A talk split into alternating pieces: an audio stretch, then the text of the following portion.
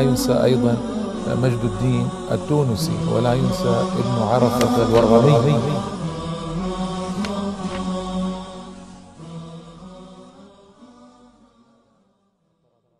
بسم الله الرحمن الرحيم. حمدا لله وصلاة وسلاما على سيدنا رسول الله وعلى آله وصحبه ومن والاه. أما بعد الإخوة والأخوات السلام عليكم ورحمة الله تعالى وبركاته.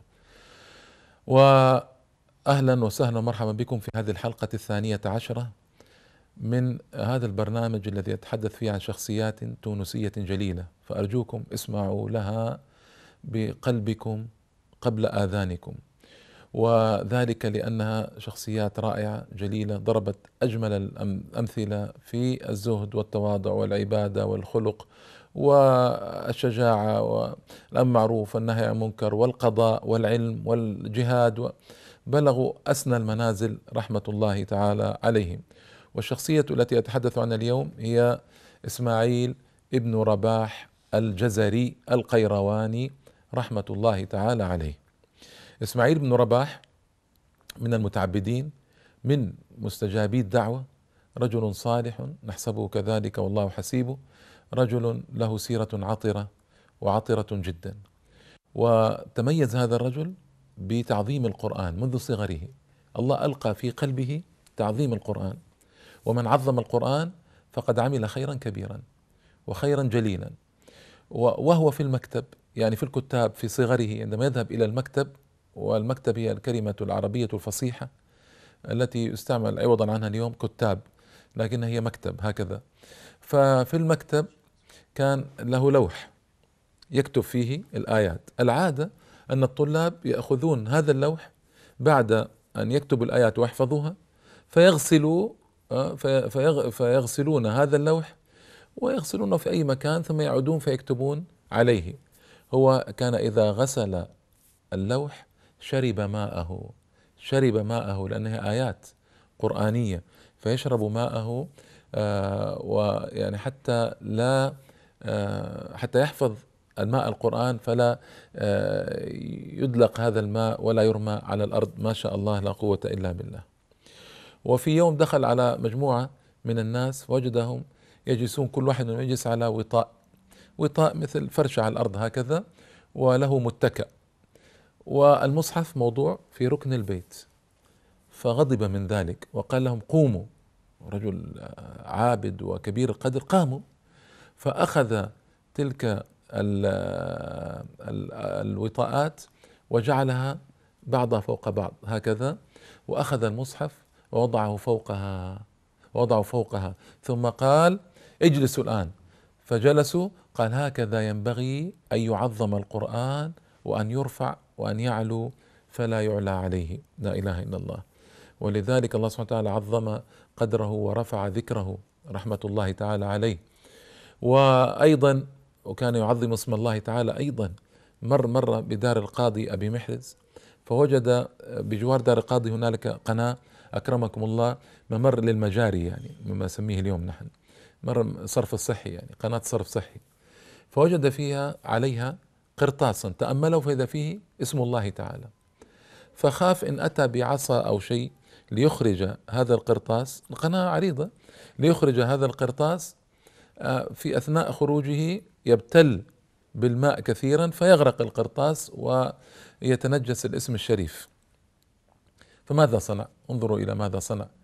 كان يلبس كساء خلع الكساء ونزل نزل في القناة ونزل إلى ساخ إلى الورك يعني إلى منتصف جسده في القناة حتى أخذ القرطاس واحتال ليخرج من القناة لأن القناة فيها حفرة قد يسقط فيها قد يموت.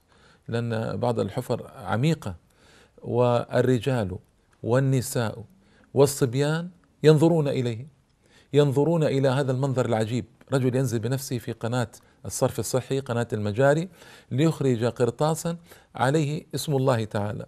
فاجتمع الرجال والنساء والصبيان عليه يتفرجون عليه. فلما خرج فذهب إلى دار القصارين فغسل جسده وغسل مئزره لأن نزل بالمئزر فقط ما يلف على الجسد الأسفل. غسل مئزره وغسل جسده ومضى. رحمة الله تعالى عليه.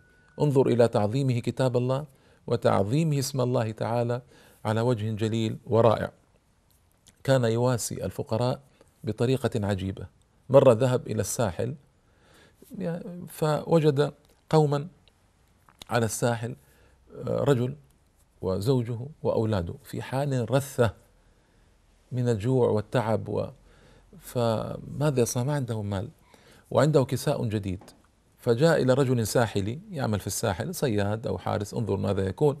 جاء إلى هذا الرجل الساحلي وقال له آه تبادلني آه كساءك هذا بكسائي وتزيدني عليه. قال ما عندي ما أزيدك ما عندي إلا ثلاثة دراهم. قال هاتها. فأعطاه ثلاثة دراهم وأعطاه كساءه الجديد. وأخذ كساء الرجل الساحلي الخلق البالي ولبسه وذهب إلى السوق فاشترى بدرهم شعيرا وبدرهم زيتا وبدرهم تينا وعمل من ذلك بسيسة وحملها بنفسه وذهب إلى الرجل وزوجه وأولاده وقال أطعم أهلك. وتنحى عنهم قليلا.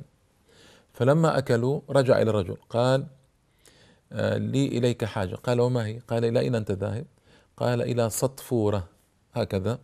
فإن قال فإن بلغني أن أن لي فيها هنالك آه، عملا أستطيع أن أتبلغ به آه، رزقا ما إلى آخره. فخرج معه ذهب معه إلى المكان الذي يريد. وإلى رجل يريده بعينه يعرفه هو إسماعيل بن رباح يعرف رجلا في صدفورة هذه.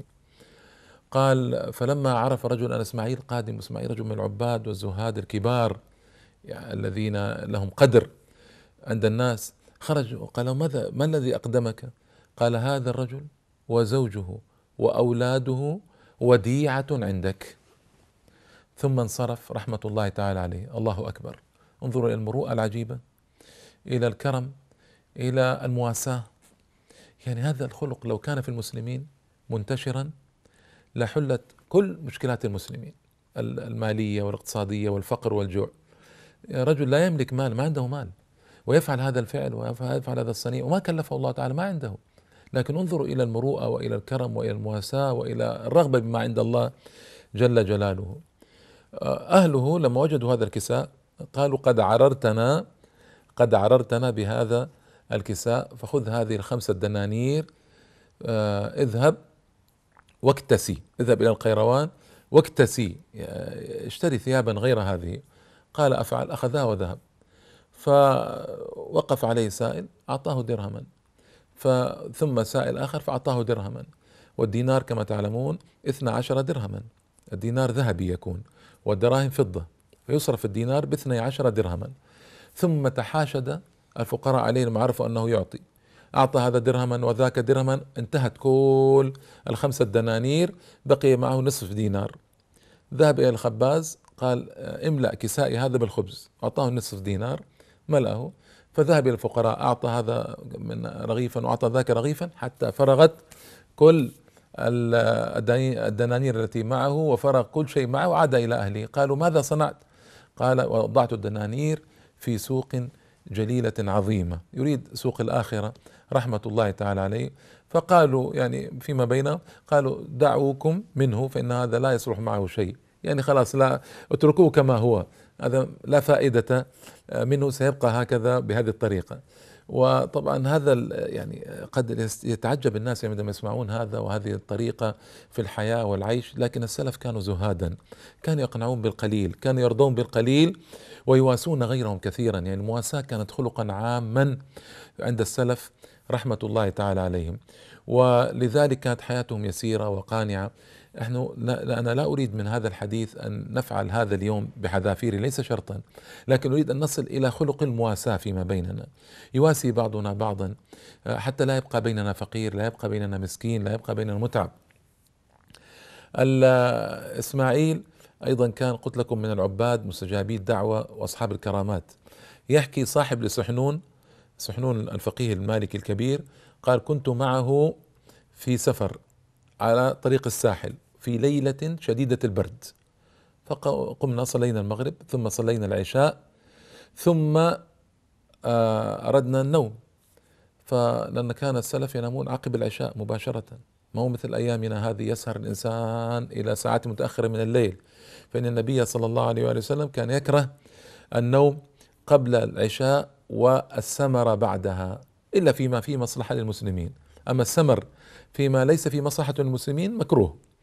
فأراد النوم قال هو آه، اجتمع عليه كساؤه فنام وأنا جمعت رأسي إلى آه، إلى ركبتي ذقني إلى ركبتي ونمت من شدة البرد. قال فما مر من الليل شيء يسير إلا وجدت علي غطاء ألين من الحرير وأصابني العرق.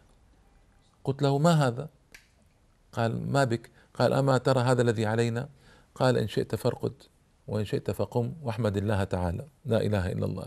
فهذا يعني أمر عجيب من آه، الكرامات التي حصلت له رحمة الله تعالى. من أين له غطاء؟ ألين من الحرير ويجلب العرق في ليل الشتاء البارد. هذا كرامة له من الله تبارك وتعالى. ومن كراماته رحمة الله تعالى عليه أنه خرج مع رفقة له مرة في سفر فعرض لهم أسد. والأسد عظيم وملك الغابة بزئيره المعروف وكذا. فخرج له إسماعيل في ثقة آه، بالله تبارك وتعالى وتوكل عليه قال إن كنت أمرت فينا بشيء فامضي لما أمرت به وإن كان غير ذلك فتنحى عنا فإننا نريد أن نمضي. فتنحى عنهم الأسد وذهب لا إله إلا الله وهذا من كراماته الجليلة العظيمة رحمة الله تعالى عليه. حج الرجل حج الرجل ثم عاد في سنة اثنتي عشرة ومئتين. مئتين واثنتي عشرة. فلما عاد المركب ثار الهواء في البحر والمركب تعرضت للغرق. هذا يحدث دائما للحجاج. آه، حتى أن بعض المفتين في بلاد المغرب العربي الأقصى والأوسط وبعض المفتين في الهند وكذا كان يفتي بأن الحج ساقط على على الناس لأن طريق البر خطر وفيه لصوص وفيه الأعراب وطريق البحر خطر إما أن تغرق الباخرة أو أن يأتي لها القراصنة الأوروبيون فيأخذوا الحجاج. لكن الناس كانت تتشوق للحج وتحب الحج وتخالف فتاوى المشايخ والشوق العظيم والحنين الكبير إلى بيت الله تبارك وتعالى دائما في أذهانهم فما يلتفتون لهذه الفتاوى ويأتون إلى الحج على مدار القرون. والله تعالى حفظ إيمان كثير من الناس بهذا الحج إلى بيت الله الحرام خاصة في القرون المتأخرة. المهم إسماعيل ذهب ليحج وعاد فثار البحر وتعرض للغرق فقال له أهل المركب ادعوا لنا. قال أما قضيتم حجكم؟ آه، كأنه شعر أن أن ميتته في هذا المركب فقال أما قضيتم حجكم ماذا تريدون بعد ذلك؟ فتقلد المصحف وغطى رأسه بكساء حتى غرق المركب فمات شهيدا حميدا بإذن الله تعالى سنة اثنتي عشرة ومئتين. سبحان الله العظيم. رجل حياته سلسلة متصلة من العبادة والزهد وتعظيم وتعظيم الله تبارك وتعالى وتعظيم القرآن وتعظيم اسم الله تبارك وتعالى يختم له على هذا النحو يختم له بخاتمة الحسنى الشهادة. والغريق شهيد كما أخبر النبي صلى الله عليه وآله وسلم وميتة حسنة آه، قد عاد للتو. من الحج غفرت له ذنوبه بفضل الله تعالى وما عند إسماعيل بن رباح الجزري من الذنوب. لا إله إلا الله رجل عابد مشهور بالعبادة ومشهور بالتقرب إلى الله تبارك وتعالى. توفي شهيدا حميدا في تلك السنة سنة اثنتي عشرة ومئتين. إذا هو من أهل القرون الثلاثة الفاضلة الذين مدحهم رسول الله صلى الله تعالى عليه وسلم وأثنى عليهم كثيرا في حديثه المعروف خير قرون قرني ثم الذين يلونهم ثم الذين يلونهم. فكان من خير القرون رحمة الله تعالى عليه. فلنقتدي بسيرة إسماعيل في عبادته وتعظيمه المصحف وتعظيمه اسم الله تعالى. وتقربه إلى الله تبارك وتعالى ومواساته للناس وحبه للمساكين. رحمة الله تعالى على إسماعيل وأين مثل إسماعيل؟ وألحقنا به في عليين إنه ولي ذلك والقادر عليه. هذا والله تعالى أعلم وأحكم وأجل وأعظم. وصل اللهم وسلم وبارك على سيدنا محمد النبي الأمي الأمين وآله وصحبه أجمعين والحمد لله رب العالمين.